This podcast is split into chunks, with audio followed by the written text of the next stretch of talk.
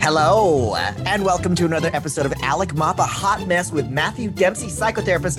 I'm Alec Mappa. I'm an actor and comedian. I live in Hollywood. And I'm Matthew Dempsey. I'm a multicultural counselor and psychotherapist. More importantly, your hair is a, a work of art. Oh, thank you look so at, much. Look That's at very it, kind. You folks. You know, you're if you're listening in the car, you really you're not getting a visual. It's like a perfect swoop. Is that with a with a hairdryer? Yes, brush? It is. Yes, it's beautiful. So, oh, what would happen you. if you didn't do that? It would get all curly. Yeah, it's not would very it be curly. Wavy? Nah, it's just it's kind of wavy, but not in a, like a cute, you know, its own way. It just kind of goes oh. all over the place. So I just help, oh. you know, just kind of direct it a little bit. Oh, it's but, you very know, nice. That's all. It's very it's, and, and and the way the um, I'm just gonna talk. I'm not gonna narrate your hair. The way the gray is in it now, you're like Doctor Strange. You're very uh, you could play Doctor Strange at Disneyland. Anyway, um, I just got back from Hawaii. Oh, I was jealous. guest. I know. I was guest starring on Hawaii N C I S. I was there for five days, Matthew. I worked one. Ah, uh, how was the weather? So, uh, g- glorious. It's Hawaii, so it just rains and then it stops and then it rains and then sometimes it's sunny and it's raining. Yeah. But it's like eighty degrees out. I did nothing but eat. I didn't exercise once, and my trainer this morning was like, what happened? Oh, it's the holidays. Mele Kalikimaka. You, you, I know. I, I lost a little bit of strength, but um, this was a dream gig. This was a bingo. And I was yeah. telling everybody on set, you know, you've all hit the jackpot, right? You were filming a series in Hawaii. So, that's amazing. Um, oh, my point is that I had one. It? I was there and then I, I texted my husband, I'm not drinking, right? So I didn't get into any mischief. I okay. wasn't, I was very, very good. I think about sex all the time. Uh-huh. Like, it just occurred to me, like, while I was sitting in the lobby of the hotel and going to the airport and just clocking everybody, I'm thinking about sex all the time. Is that normal? Well, okay, when you say thinking about sex, specifically, what are you thinking about? I'm like, if, like, a hot guy crosses my, in, is, is like, you know, I see them. Right. I'm thinking, yeah, you're naked and your pants are off. And, um, yeah, I'm just thinking about sex.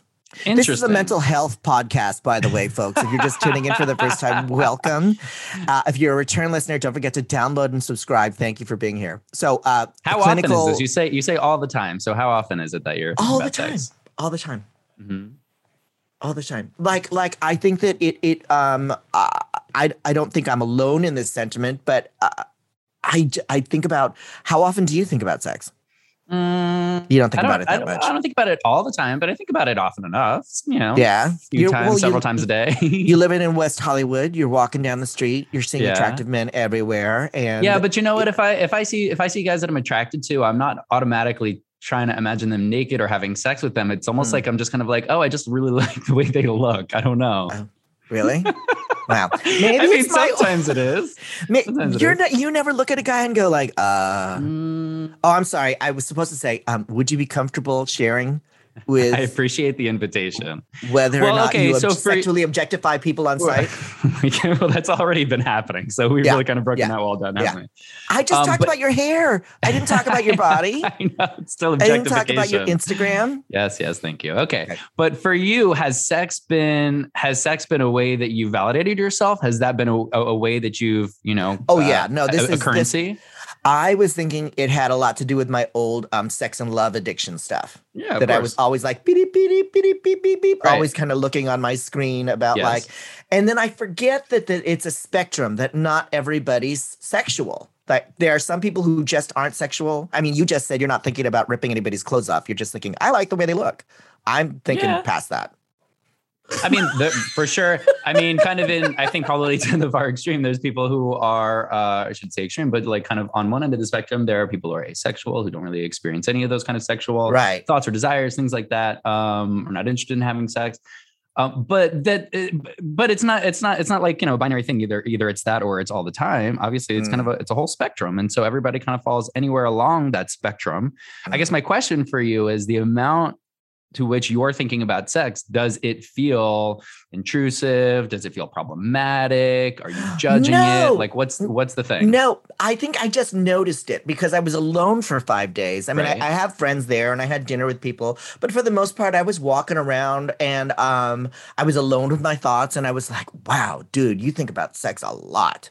Yeah. Okay. So that well, yeah. that's the observation, right? Like that's just yeah. data for you. The observation that's the that you're observation. The observation. Yeah. Oh, uh, there's a there's a lot of I thoughts that are coming up yeah. about sex. What's the what's the meaning that you attach to that?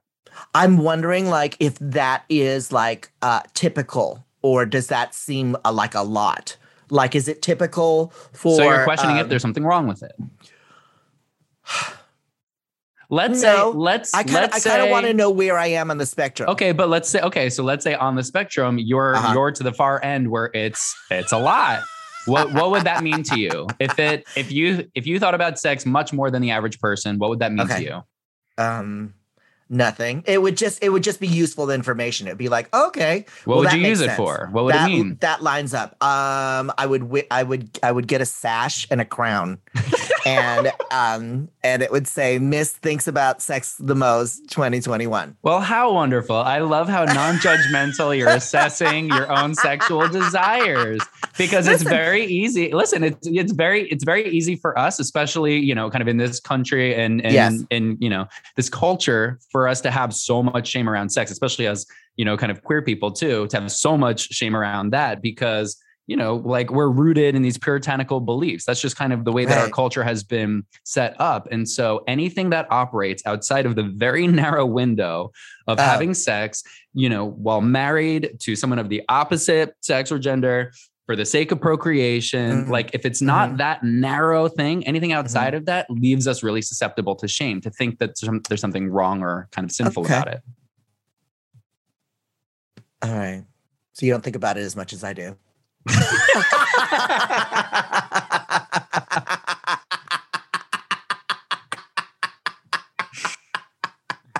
I want to say hi to all the people who are listening out there. I'm getting very nice um, uh, notes from on Instagram um, and reviews on Apple iTunes that people listen to us. Aww. Want to say hi to my friend Amy Hill out in Hawaii, who never misses the show. Our friend Aww. Quinn Cummings, who is uh, on and always listens to the show. So thank you so much. Uh, yes. We did start this podcast as a way of talking about mental health to kind of destigmatize it. And I've, I've learned a lot from listening. I know you don't listen yeah. to the show. I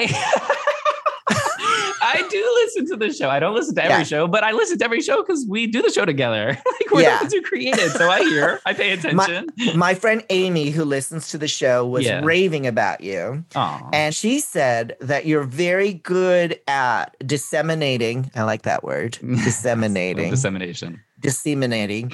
um information in a way that is academic but not patronizing. Oh, oh that's like high praise. Yeah, that's really yeah, what you, I try to go for. She said you seem very relatable, and you you uh, when you talk about diagnoses or or clinical things, you do it in a way that doesn't feel like you're you're condescend condescending. Like uh. I'm like I would be if I got two masters from Columbia. Well, I love that. I love that. You know, one of my yeah. one of my favorite quotes is from Albert Einstein, and he said, "If you can't explain it simply, you don't know it well enough." So anybody wow. who's a little highbrow and you know use all kinds of clinical jargon, it's like, okay, what what are you using this information for? Except to just kind of boost your ego, then, because most people right. aren't going to get it. Right? Is that what he said after he came up with E equals M C squared? I'm not sure where on the timeline that one uh, popped up. You're quoting Albert Einstein. Um, so I came back and I, you know, it's, it's, I, I was thinking about it because we have a really great guest today. Yeah. We have uh, uh, one of the fun drag queens from, uh, well, they're all fun, but one of the especially fun drag queens from RuPaul's Drag Race, season twelve, Rock M. Sakura is yeah. here today and is, is going to talk to us about uh, their sexual experiences. Yeah. Yeah. How was your Thanksgiving? It I just feel like great. I want to. I want to. I want to touch base with you. I want to catch up before we get into the deep conversation. My Thanksgiving was great. I'm, I have so much to be grateful for, and I had a lot of great friends to share that day with. So, and yeah. the food was wonderful. Where'd you go? Did you go anyplace? I went to to. Did you go to Lake Tahoe? That lake house? You we were talking about so many things. I know. Uh, no, I didn't go to Tahoe. I went a couple blocks from my apartment over to my other friend's apartment, and we all had we all brought dishes over and had a lovely Thanksgiving. How was yours? Um, great. I was with my in-laws. You you get that red face when I start asking you personal questions, and I'm not supposed to do that. We're supposed to no, maintain I don't mind a the personal questions. I'm just like, where are we too, going? Yeah, where are we going with this? I just want to touch base with you because it's been a while. We didn't that. have a show last week, I and I feel like that. I haven't seen you yes. in a long time. I actually haven't seen you in nearly two years, in even person. though we talk yeah. every week. Listen, let's get to our guest. Yes, uh, please. Rock M. Sakura, and we'll we'll talk to them all about sex and how much they think about it after these important messages. We are really looking forward to talking to our guest today. You may know her from her turn on season twelve of RuPaul's Drag Race. She is a singer, actor, drag performer, and YouTube sensation. Please welcome the one and only Rock M. Sakura. Hi. Yay. Applause. Thank you so much for having me. Yay. I brought a, uh, I brought a prostate massager. Oh, oh yes. Let's get right into it. We're going to talk about sex. It kind of looks like a duck, but it sounds like a bee. Watch. All right. Okay, so show me show me the shape of that again, because it looks like a a, a misshapen. It's S for Sakura. Okay, so it hooks up. So is that the yeah, bottom? How does that go? Does the bottom part go in your booty hole, or what's okay, the top so part? Imagine this is this is my butthole in my okay. prime. It yes. still opens and closes normally. Okay, okay it's not like a, a torn pocket. It's not like a, no, yeah, not okay. anymore. Okay, it's not like a pita you dropped on the ground. All so right. it's not it like goes, a hot dog in a hallway. It's it, not like a, it knocks okay. on the door three times like this. It goes, and then I go, hello. And it goes, may I come in? May I come in? And I'm like, all right, but this is an Asian household. So take off your shoes. Take off your shoes. So then it takes off its shoes, and then it, it goes in here. Right. Okay. Now it's in the first chamber. It's in the first chamber here. Oh, this is like, we've got all Harry Potter now. There's chambers. There's a chamber of secrets. Okay. Okay. So, so it's in the first chamber. So while it's here, I'm awkwardly trying to put it in while standing up alone in an empty hallway. Okay. okay. Mind uh-huh. you. Okay. Yes. So okay. I push it in as hard as I can. I'm not relaxed or anything like that. Okay. It feels very funny. It okay. goes into the second chamber. Oh, it keeps chamber. going. It goes. Yeah. So oh. while we're right here, ah. this is on my perineum underneath like my balls, okay. the That's grundle. On your taint. Ah. Yeah, okay. on my taint. This goes to the end of the first chamber. This goes in the second chamber. And this part right, wait, no, this part right here, this part right here massages the prostate. Oh, see, okay. Matt, what, part, I'm what parts vibrate? What parts vibrate? All of them? All of them. Uh, the whole thing. This part comes out. Uh-huh. Oh my God. Okay, it doesn't come out. Okay. But it goes, it goes this this section, but everything uh-huh. else is by transitive property. Wow. wow. Okay. See, I'm dumb. I would have stopped at the first chamber. I would have too. And then just had to dangle out. Yeah. Uh, yeah. I wasn't uh, sure what the rest of the hook yeah, was for. I was, you're my kind of guest. You get into it right away. Perfect. And, um, but I still want to maintain boundaries. This is a safe space. You're okay. with Matt, who is a brilliant psychotherapist with two master's degrees. So you're you're comfortable kind of speaking about uh, uh, uh, sex and your experiences as a sex worker. Yeah, totally. Awesome. I was like, Matt, you were a sex worker too? Wow. Can you like so confused. Wait, did I say you were a sex worker? No, I wasn't exactly sure what the uh, what this opening was. Oh, okay. no, well, no, no, no. Matt I'm, is a sex I'm, worker I'm as well. No, I'm kidding. No, he's not. He's he's a very expensive therapist with a thriving practice. Oh, I'm very God. comfortable with talking about everything, no boundaries, no limits. Um, Matthew, you're a psychotherapist. I, are those yeah. two separate words, or is it like the same title? That's, it's all one word, the same title, yes. Okay, yes. all right, just making the sure. Psychological counselor and therapist, yes. Because I'm a psychotherapist too, but it's two separate things, no master degree, just a Craigslist oh, is the only difference between I the knew, two of a, us. A kinship we share, yes, I felt that. I, I've always wondered with with sex workers, because you're not the first sex worker we've had on the show. Um, mm-hmm. it, all, it all happens like, what was your journey? Was it out of necessity, or was it out of curiosity, or was it you just felt you had a natural acumen for this type yeah, of Yeah, how work? Did it begin? Okay, so for me, I was like, let's let's go like before the whole sex working and everything mm-hmm. too. Right. I was working in fast food for about ten years. Oh, gosh. And I, uh, at the same time, for about ten years, I was with um, the same partner, uh, monogamous partner, who was um, bisexual, leaning more towards straight. Mm-hmm. We didn't have too much sex. He hated my drag, was a very kind of like verbally and mentally uh, abusive relationship. Oh, I went out with him. Oh, yeah, exactly. Yeah, yeah. yeah. I remember he yeah. um, he has a thing for Filipino people. Yeah. So, uh, um, but um, so after I got out of that relationship, I um, like I broke up with him and I quit my job and I wanted to do drag full time. Okay. So I left my job and I moved to San Francisco because at the time and place, it was like, oh, if I move to San Francisco, that's where all the drag is. That's where all the gay things are happening. That's okay. where I can really get my life together. Mm. Um, where, were, where were you coming from? San Jose, which is like an hour away from San Francisco. So not that far physically, but yeah. emotionally, mentally, it was yes. very, very far. Going to the bigger mm-hmm. city. Yes. Mm-hmm. So I started to pursue drag full time. And I didn't realize that in San Francisco, they pay you like thirty dollars a gig. Mm. And like not, like thirty dollars a gig with tips, and no one tips in San Francisco. So, I mean, I love really? San Francisco, but it, we don't get paid diddly doo doo um, for oh. any drag shows there. So it was hard to do drag full time. So one of my friends who was in sex work actually introduced me to the idea and the concept. And for me, I just, I thought it was a great place to go from where I was. Um, doing how was it? Work. How was it introduced to you? Like, what was the way it was pitched? You're well, like, girl, I see that light bill and the past due notice. It, are they saying like, this is, this is an easier way? Pretty much. Yeah. I was telling them like how expensive it was to be in San Francisco. Like I couldn't afford any new wigs, new drag. I was constantly doing gigs and brunch gigs. And my friend was like, hey, if you, uh, this is what I do. I don't know if you're comfortable with it, but this mm-hmm. is what I do. I can introduce you to um, this kind of like sex work stuff that I do if you're comfortable with it. And okay. for me, one of the ways it was introduced was he was like, the only thing is like, you have to like having sex with older men. And for me, that's not a draw at all. Like I, I really don't discriminate against people. And I actually mm-hmm. really do like having sex with older men for various different reasons. Okay. We'll mm-hmm. get into that. Um, but I forgot the question, but that's how pretty was much it, how, how was it how introduced to you? To you? Yeah. And then, and then how does that lead to the first gig? Like, what are the mechanics of it?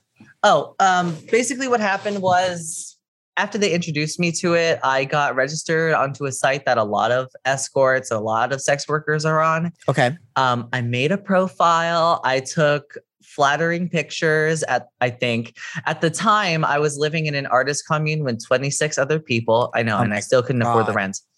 I was on, uh, I was on the roof in like a jockstrap, and I was like, all right, timed camera or timed photos on my Samsung Galaxy. This is the height of poverty.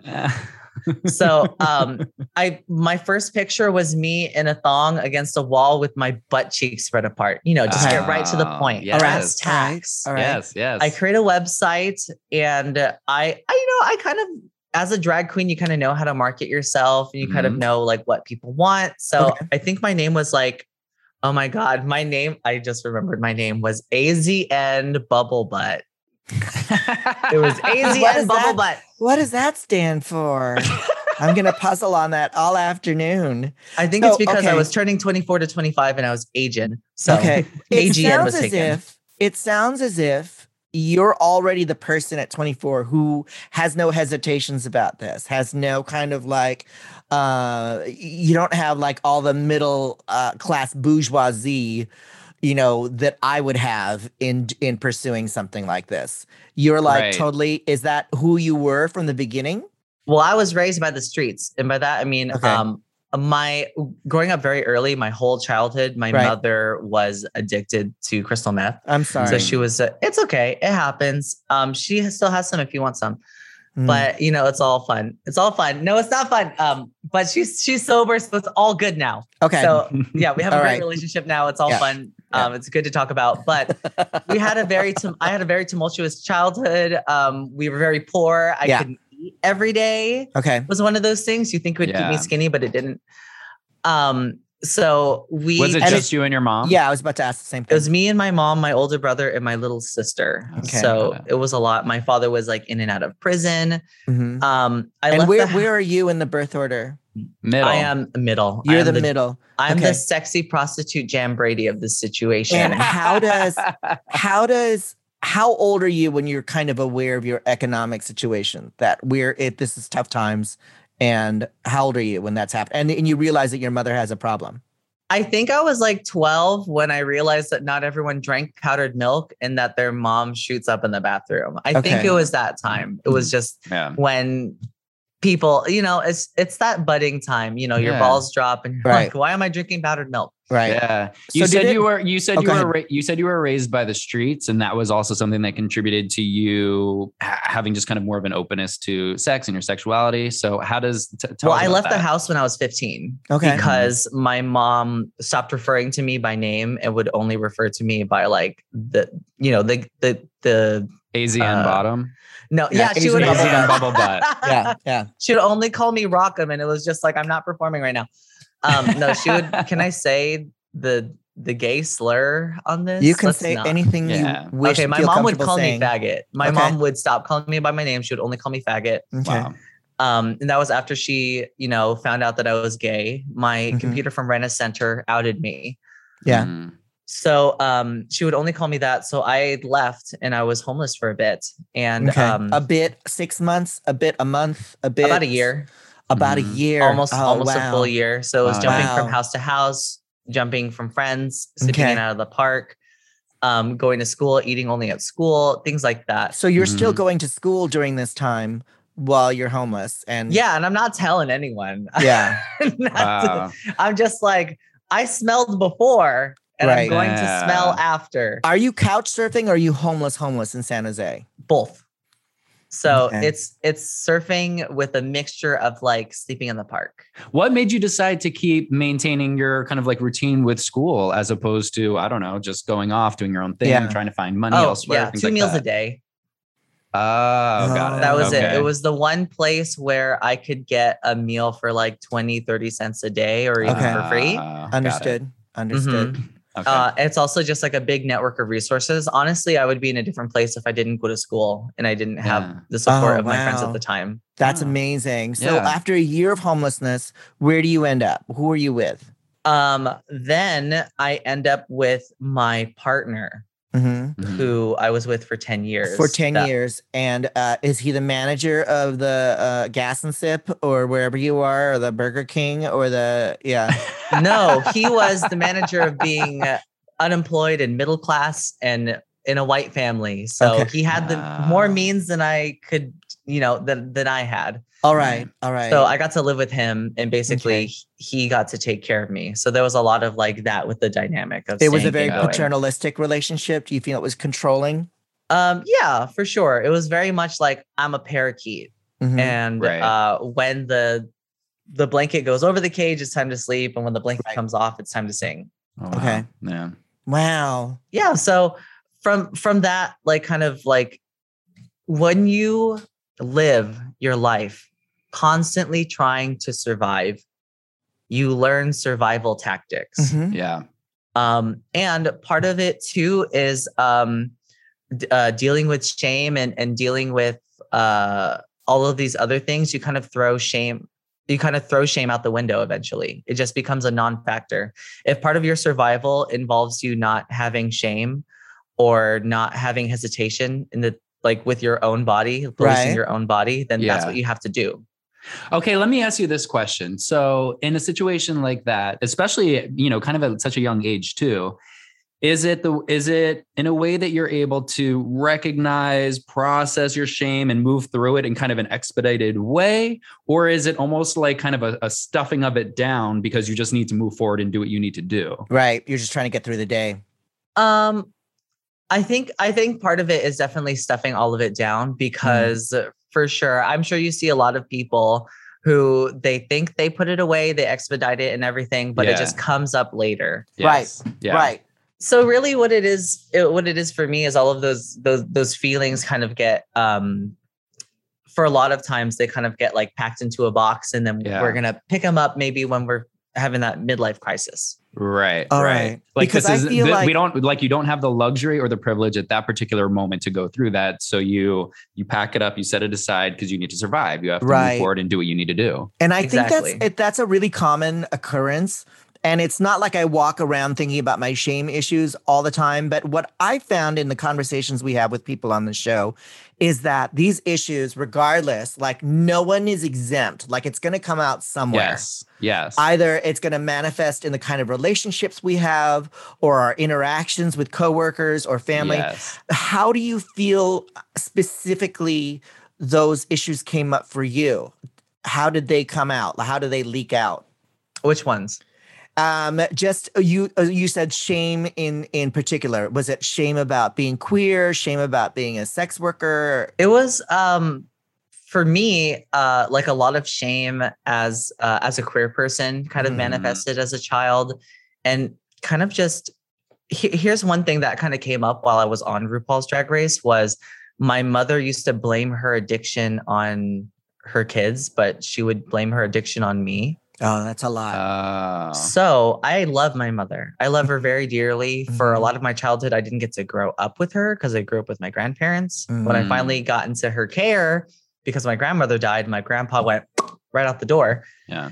Um, she kind of like dropped this whole like, oh, we I do drugs because of you sort of thing. So wow. I love my mother. Oh, I'm so um, sorry. I, you didn't deserve that. I mean, you really, yes, I mean, that's, no kid deserves that, to hear that from a, a parent. And that's really tough. That's yes. a that's a big that's a big thing to get over. Did you really personalize that? How old were you when you heard that? Um, I'd say I was like uh, twelve or thirteen. The oh, first gosh. time she said it wow. was, okay. yeah. So it was like very early into her taking care of us. But she had a problem. Like mm-hmm. as an adult, um, you realize that your parents are just kids taking care of kids. Yeah. Yeah. Yeah.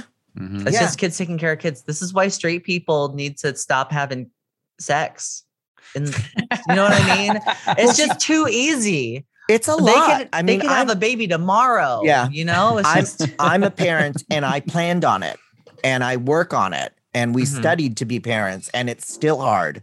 Yes. So I don't know how anybody's flying by the seat of their pants. Now, I asked about how your issues manifested because for me, as a Filipino kid growing up in a very religious household, how my shame manifested, and I didn't realize it until years later, was in my sex and love addiction. I felt so much shame about who I was as a person. I sought validation sexually, externally, and I thought that that was going to save me, and I did that until that no longer worked for me. But it sounds as if, um, okay, so you're in San Francisco, and you you you have enough street savvy at this point to be like, this isn't a big deal. I can do this. A- a- am I correct in, in yeah. saying that? And totally. Was there, and I always wonder with sex workers, and we'll get to the first experience, was, is there a disconnect of like, okay, I'm at work now. This isn't... Uh... Um, for me, there was... Uh, there wasn't too much of a disconnect, honestly, if, really? if I'm thinking about it right now. I do like, I mean, a lot of gay people like, I like transactional sex. I like it. It's fun. It's cute. It gets rid of those urges, desires really quickly. I can move on. But one of the aspects that I really, honestly, and I still miss it, I would still be doing sex work if it wasn't for having the the fame spotlight constantly mm-hmm. on me, mm-hmm. was I loved interacting with people and listening to people and talking to especially older men who may or may not um, feel like treated differently within yeah. the gay community mm-hmm, too. Mm-hmm. Um, because a lot of men who hire people for sex work don't feel um, desirable, uh, attractive in the gay community. They feel like they've lived past their expiration date. And uh, I'm a very empathetic person. I like to listen. I like to talk, and I like to comfort. I'm basic, basically, I'm Matthew, but without two master's degrees, and I have sex with you. Well, that's. Do you I ever mean, penetrate really, a psychotherapist? That's what's going on here. You ever nut in your therapist's butt? That's kind of what's going on. So you didn't well, have a disconnect. You kind of like went in deeper. Well, but it's like. interesting. To, well, yeah, deeper, literally, quite literally, but also emotionally. And it sounds like the way that you're describing it, there's really kind of like a nurturing and a caretaking thing that happens for you too when you're with some of these guys.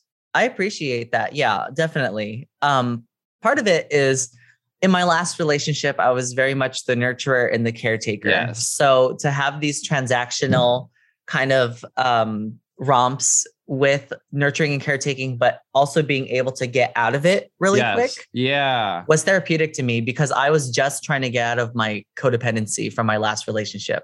Oh my God. Well, like, I'm, I'm, yeah, I'm glad, I'm glad you're even using that word, because all of this really, it seems like it just kind of, it makes sense in terms of what your experiences have been, to have the experience where you're bouncing from your grandparents, then to your mom with all of the addiction and all of the abuse that can happen there, that it's very common for, you know, kind of, you know, children or family members of people like that, then to learn that their value is almost rooted in their ability to take care of this kind of whirlwind, right? And so then you can kind of find yourself repeating those same dynamics, those same patterns in romantic relationships, even in your work relationships as a sex worker. You're not even, you know, just having sex for the payment of it. There's also this other kind of transaction that's happening where you're nurturing and you're caretaking yeah. those people too. So, it, you know, it kind of, again, kind of replicates that same thing. I also did appreciate there were certain uh, certain clients that you would get in, in sex work, and they would be either pretty famous or they would have a lot of money, mm-hmm. um, and they would take care of you. So mm. every now and then I would love to be treated like the baby, you know? So I used to have a client, he would get, um, he used to like, he would have a whole floor in a giant apartment building in San Francisco. He had mm. art pieces from all over the world, a great view of the city from his apartment, just right. like a beautiful, like makeout chair. Um, after he would like throat bang me for like forty-five minutes, mm-hmm. um, I would be like, you know what I'm saying? Also known um, as love. Mm-hmm. Yeah, love. Um, once that was over, he would he would literally take me to the most expensive restaurants in San Francisco. Aww. Wow, everywhere. Because a lot of this a lot is some of people, pretty woman stuff happening here. I know, I know. How yeah. come you didn't end up with Richard Gere? Yeah. I would have been like, I did not. Oh, this is my bedroom over here on, let's on this part of the floor. Are you still with him? Well, let's just say I used to have a hamster and I don't now. So. Hey, um, whoa. Uh, it's always the hamster thing. Yeah, Richard he neither Gere. confirmed nor denied that it was nor Richard Gere. Yeah. Let's ask the vet. Wow. I mean, doctor. Um, but um, because wh- I was about to say, it sounds like you have a really emotionally. In- it sounds as if you had a, a very emotionally intimate relationship with a lot of these men. And did it ever?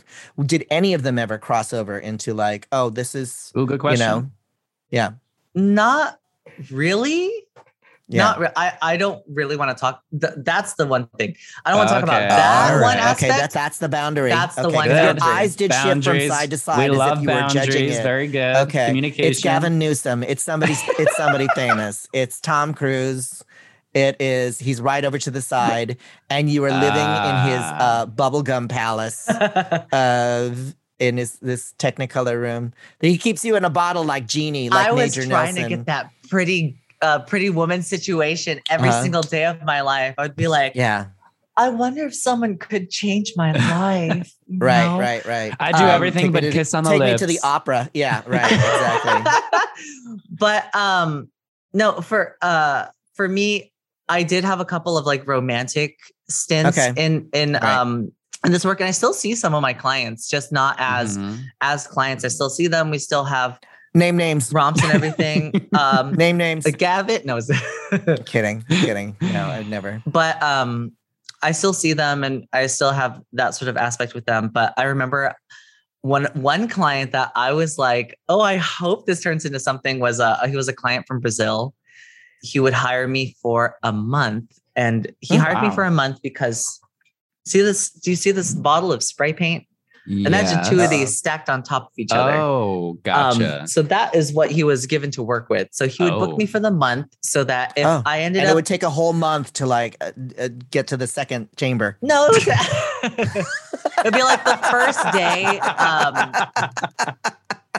it, it'd be like the first day would be like, all right, I'm I'm probably good. I'm probably loosened for the rest of the month. Got it. So right, right. Um, he would like get the whole month so that we could kind of like uh, go slow. And by slow, yeah. I mean like three times a day, every single day. Yeah. So he gave me like wow. thousands and thousands of dollars. Uh, I should hope so. Yeah. Hazard pay. Um, Cause I'm, I'm five, four. And if a, a guy's really big, it's like parallel parking a bus.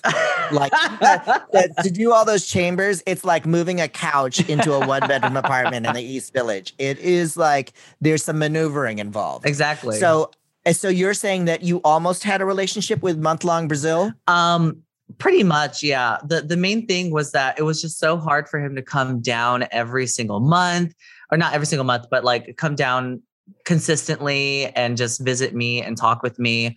He was great though. He he would start off with a song and then one, two, another song, and then three, take a shower, sleep in the bed. And there was, I always remember there was a um a painting above the bedroom, uh-huh. and it was a monkey in And like a like a medieval outfit with a lute. Okay. And um, he's I love that artist. He's that's, that's a really yeah. That's a really cool artist. They do like a a, a monkey. I, I just know because I have fakes hanging in my hallway. Yeah, of um, course. This artist, I forget the name, uh, j- addresses people as royals, as people of a royal court. And uh. they're usually orangutans or chimpanzees. It's very cute. Oh, this, oh, you weren't fucking with me. That was real. No, no, that was real. So this is yeah. real monkey and a monkey with a lute. This is a yeah. thing. Yeah. I had no idea. Here we go. I had- You're pretty. You're so pretty. You're a very pretty lady. So, okay. So you're doing this to support your drag career. Yeah. Are the wigs getting better? Are the gigs becoming more affordable? Do you have a place to live? It, does it does it liberate you financially? Um, it liberates me in a lot of ways, actually. Okay.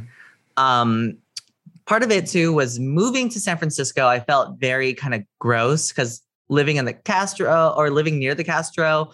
Um, there's so many sexually attractive men in like a very like white, cis, muscly sort of way that mm. kind of like mm-hmm. makes you feel a little bit weird about being um, a, a brown person, a brown person, like a, mm-hmm. a girly looking brown person.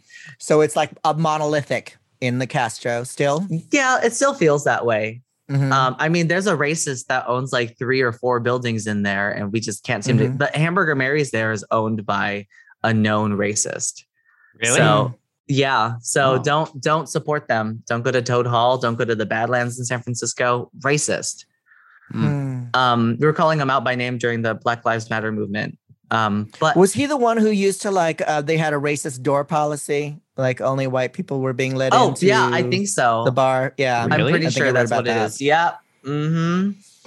Um, okay. But uh, so moving to San Francisco, you felt gross being around the Castro and, and then doing the sex work actually helped uh, kind of boost my my ego and self-esteem in a lot of ways, because if I kind of like broke it apart and was like, someone saw a picture of me, looked at my bio and said, this person is cute enough for me to hire for mm-hmm. transactional stuff, mm-hmm. like to, to pay and quantify, like put money yeah. in and okay. have sex with them. So it yeah. helped with that. It also, because wouldn't that be mortifying, Matthew, what? If you put an ad and like nobody was like, no, pass. Exactly. That's a hard pass for me. No, thank you. I saw your ad and the answer's no. Yeah. Sometimes people would message, they're like, I saw your ad and you need to take a better picture. Well, listen, I, uh, I've worked with sex workers over the years too. And I remember one in particular who I used to work with um, years ago. And he was talking about the experience of being an aging sex worker and mm, how challenging mm-hmm. that was, because yeah. when he first started, he was young, he was cute. He got a lot of attention. He got a lot of clients. Right. It was not a problem. And then over the years, he's like, he's like, Matt, one day I woke up and I just looked in the mirror and I thought, who the fuck is this old man? And it was just kind of like from then on, it, he could just he could just tell that he really was not getting the same number of clients. And he was he's not getting the daddy gigs. He's not getting no, like he just, that, that's yeah. not a currency. He, he, in the he wasn't getting world. It in the same way. And he could uh, see kind of like some of the looks of disappointment when clients would walk right. in and see him in person and that kind of thing. And he said it was really challenging. It feels like drag gigs and acting gigs where there's always someone younger, someone fitter, and someone prettier than you just around the corner. Yeah. And it's kind mm. of one of those things that you could just kind of, it's part of the industry and you just, I mean, you kind of have to accept it, or you have to make it a part of you. You have to like really embrace who you are as a person, performer, whatever, yeah. in order to um, not just save yourself mentally, but keep yourself booked. because no one wants someone who's clinging on to a past. Yeah. You know, mm, well, let me ask, okay. let me ask you this question, because you're, I think you're talking about an, a number of things that are really fascinating in terms of like how you are understanding yourself in the world, how you value yourself, that kind of stuff, you know, and when, again, when you're growing up with uh, a, um, an addict for a parent, when you're homeless, you know, as a, as a queer person, as a sex worker, as a performer, there's so many different ways that you can learn how to value yourself really irrationally, right? Like as if like, you know, caring for your mom or having to be that kind of cheerleader in any kind of way, or, you know, being a sex worker and getting attention for being cute, or mm-hmm. giving the sex that you can give, or being a performer and doing what you can do there. So how have you been able to not over invest into those things as any kind of real sense of what makes you valuable, and, and find other ways where you're able to have a, a kind of a, That's a, great a deeper question. Sense that your value is inherent and not rooted in any of that stuff? Well, I just look at Instagram followers. I just look at the number right there. I just look at all those optics. I look for external yeah, validation true everywhere barometer, I can. Social media. Yeah. What I do is I, um, I just take loads bareback anonymously. And then at the end of the month, I just drop them all into a bucket and I look at the ounces. Yeah. I go, ah, that's how much validation. There we, we are. Yeah. That sounds like a very reasonable plan. Yes. Uh, I'm a person who believes that you should measure your own uh, self-worth. If you, if you can't not value your, measure your value externally, if you just can't not do it. Yeah. Yeah. Mm-hmm. Measure your value with um, just like other people's, uh, like one other person's reverence and respect for you, like yeah. whether it's your mom or your, uh, like your friends or anything like that. So I, I like to kind of put my value as a person on like the relationships that I have with other people that are close yeah. and, okay. and earnest. That's and a good barometer. Yeah. I'm not a person who has like a lot of friends, but I'm a person who has a lot of very close knit Really I'm, I'm the friends. same yeah, way. Yeah, same. I'm the same way. Yep. You know what I love about this conversation is you don't seem fucked up about it. No. You don't seem tortured about it. You don't seem, and I think that people might, you know, the the when you say sex worker, all these assumptions come into play. Mm-hmm. What is the one thing about being a sex worker that you know of that you want people to know about? Honestly, you just, you get fucked. no, if, thank if you. One... That this has been a great program, everybody. Yes. Don't forget to tune That's in. That's the tagline no. for sex worker. You get you fucked. Get fucked. Uh, if there's one thing I could I could really just convey to people that want yeah. to know about sex work is that um, it's what you put into it. It doesn't. Right. You don't have to be like work in the red light district. You don't have to. Um, you don't have to be online or anything like that. It, it, it's, it really is kind of whatever you dictate. But the main mm-hmm. thing is be safe, know someone in the industry that is doing it first, and have right. those, those lines. You know, I've had so many instances where I haven't felt safe, but I felt safer because I someone knows where say. I am. Yeah. yeah. How do you, how do you, yeah. What's the routine? I think how we do you spoke, establish we, boundaries? We spoke about this. I, I remember with Dominique Jackson, and she was talking yeah. about the same thing about how, you know, you know, other people and you're mm-hmm. able to kind of, you know, stay in touch with each other. You can track each other. Yeah. It also makes you feel less alone because they would sure. track each other. Yeah. Dominique was saying that she would like, she would never go someplace without telling a girlfriend where she was yeah. and everything. So when you're with somebody, when you were with somebody new, how do you establish the ground rules? Is that in a text beforehand or in meeting so somebody? I, I used to have uh, like a copy paste text with like what I do, um, what my rates were, how long mm-hmm. it was for how many like hours or days and everything. Mm-hmm. Um, so I, I used to do management. So it was just like the less questions that people have to ask, the less questions Frequently they're going asked to ask. Questions. Yeah. It was here's like, a, it was literally yeah. F A Q yeah, yeah, yeah. sheets for my butt. Yes. please, please, please keep your hands and arms in the vehicles at all times until we If you have any pacemakers, Stop. please make them known now. Turn off any right. cell phones before, you know what I mean? It was like no recording and all the other stuff. So I would just lay down the ground rules. Um, a lot of times I, you don't get to talk to this person physically, voice wise, or text mm-hmm. over phone. Yeah. You learn a lot of uh, tips and tricks along the thing. First thing, if you open the door, they smell like alcohol, get out of there. Two, oh. if they're text messaging you and they say that your rates are too high, get out of there, because they're oh. not going to treat you as a person, and they don't value you as a person. If they look at your value, they say you're too expensive. They don't care about you. Uh-huh. Um, third, let's see, one, two, three. Oh, the third one is, if they sound shady, don't do it. If they sound really? shady or you get a vibe, uh, don't do it. Um, a, if you get a vibe, you you trust that vibe. That alcohol sounds like a hard and fast rule. Were there experiences where you were like, this is sloppy and you're weird and not rational, I'm leaving? I had a guy who did uh, all, all three. So I wow. got a bad okay. vibe from him. Um, okay. I answered the door and he was drunk, because a lot of a lot of straight people, they try to kind of like get through it or get through these urges by getting drunk and losing yeah. their inhibition, trying that. Yep. Oh, yeah. Don't don't do okay. that. But um, and you're like, it's just little me. Why are you so scared about? Why are you scared about? Get drunk? He got drunk and he. Uh, I wanted to leave and he blocked the door no. and okay. was starting to get belligerent and violent. So mm-hmm. I did what any normal person would do. Two, you killed two him. naked men. I actually grabbed him.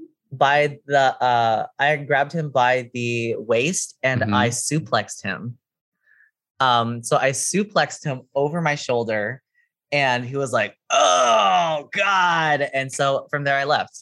Wow. So uh, learn how to suplex people. I was going to say never, that's tip number four. I had four, never done suplex. it before, but I watch this a lot is- of anime. Yeah, okay. Wow. I lo- by the way, I love all of those tips, especially for anybody who's listening and is, you know, kind of considering sex work. Yeah, even if you're not in sex in work, I mean, those are pretty good rules anyway. Know sure. your worth, yeah, people. Absolutely. Yeah. Know your sure. worth. And and uh, I don't know if this is I if we had this context before, but I'm sober. Uh, mm. I I don't drink or do drugs, so okay. it's good to be coherent. There's a lot of people. I had a, I had a client who would hire other sex workers to have sex with me. Yeah. And once he hired a guy that was so drunk, so high, just on poppers, that he just couldn't do anything. And he was just not mm-hmm. coherent. It, it felt like he didn't enjoy the situation. Another thing is, you have to enjoy having sex with uh, older men. It's going to be a, a more pleasant situation. It's all old guys. It's not all, no, no, it's not all old guys. I used to get like really, yeah. I used to get, one of my regular clients was like a big buff um, muscle man that would do bodybuilding competitions. Mm-hmm. So he was very cute, very attractive. He was the last client I had. And I told that story of my last client at, um, at a college recently. Uh-huh. Right. So that one's always fun to tell, but, um, but it's not, it's not always older men, but a, a, a big plethora of them are older men. They're not, they're not unattractive most mm-hmm. of the time, but they're, they're just, just older. Like, the, let's take the guesswork out of this and um, hire a sex worker so that it's guaranteed that this is going to happen. Yeah. Um, I appreciate my, uh, that aspect. I love transactional sex. That is going to happen. We are nearing the end of this podcast. And I, there's so much more I want to ask you, but before we wrap up, I want to know, like, when you make the, tra- when do you make the transition from, cause you say you miss it. Mm-hmm. When do you make the transition of, okay, I'm a drag queen now and the sex work is over? And is it over? Okay, well, okay. So just, just going back to my last story, I went to a guy's house in San Francisco. This is after Drag Race, after we filmed, before we get released. So I okay. didn't have any money still. So I still had to pay okay. my rent and everything. Um, I go to this guy's house. He literally looks like, uh, I would say like Schmiegel, but in like an Argyle oh, no. shirt and like pants. Um, he was a writer and would write books about Asian, like, you know, like Asian, gay Asian sex workers having sex with well, older men. So that was kind of his thing. Erotica. That was his he erotica. Was his, that was his thing. Okay. That was, he was a writer okay, for that. Great. I, and he, you're like the spank bank material showing up. Kind of, but I got yeah. him. The first thing he said was, oh, I usually like them a lot fatter than you. And he was like, you're not fat enough. And he just kept like ripping me a new one. He was just like, oh, um, you're not as pretty as I thought you were going to be, um, wow. which I used to get the compliment that I look better in person. But, you know, that's, you know, I'm not holding on to that. Right, but right, right. We get naked and he's just like, are you sure you don't want to do this for forty dollars less? And I, literally Schmiegel oh, is there no. ripping me apart, saying I'm too expensive. Oh, no. I'm too, and I'm not fat enough. And I literally just was like, I don't need this. I'm going to go. I'm going to get the fuck out of here. Yeah. Yeah. Yeah. Yeah. yeah, yeah. You know what? This has been the most delightful conversation. It really has. I say that in all sincerity. I, I love, I love your openness. I love your, yeah. you're so carefree and your you, candor. You, Yeah, you understand. It, it seems as if you've arrived at an understanding about yourself and who you are, yeah.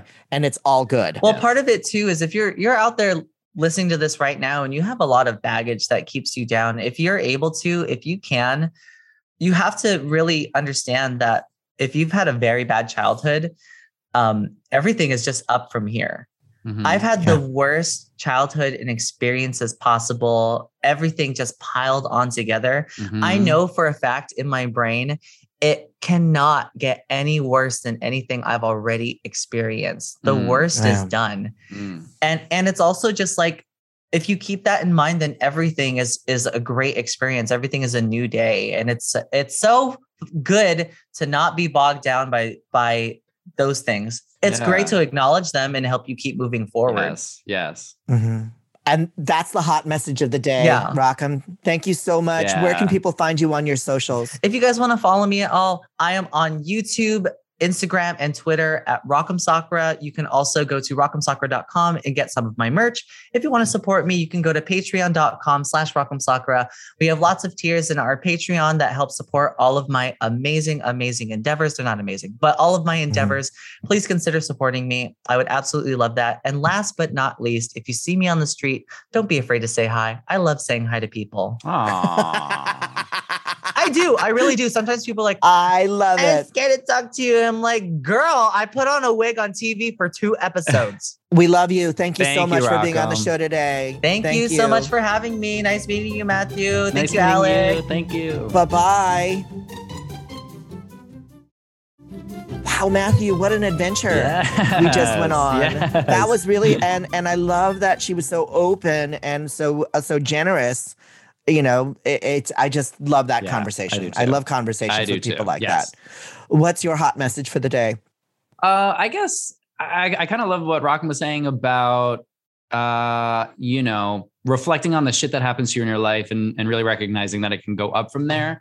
I think also just kind of adding on to that is it's a choice for us to frame it that way, because not everybody can experience those kinds of things and have a perspective that there's opportunity right. for that. But we we always have that within reach.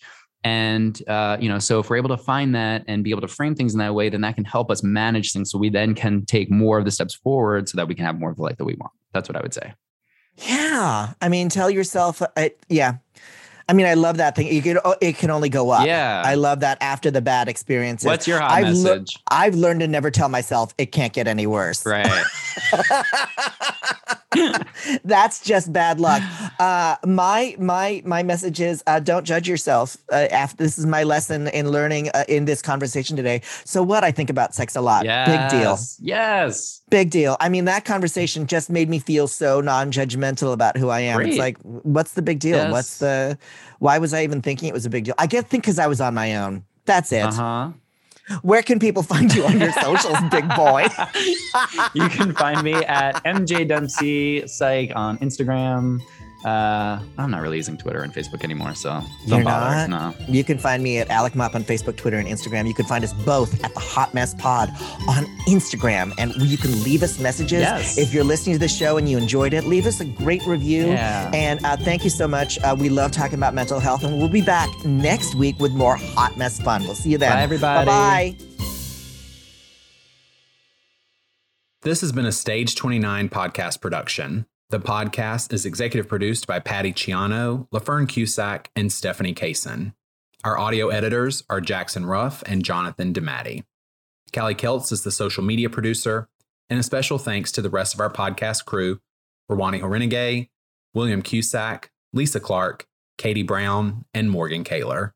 This podcast has been produced by Stage twenty-nine Productions for entertainment purposes only. The contents of this podcast does not constitute medical or professional advice, do not reflect the opinions of this company, any of its parent companies, affiliates, subsidiaries, promotional sponsors, or advertising agencies.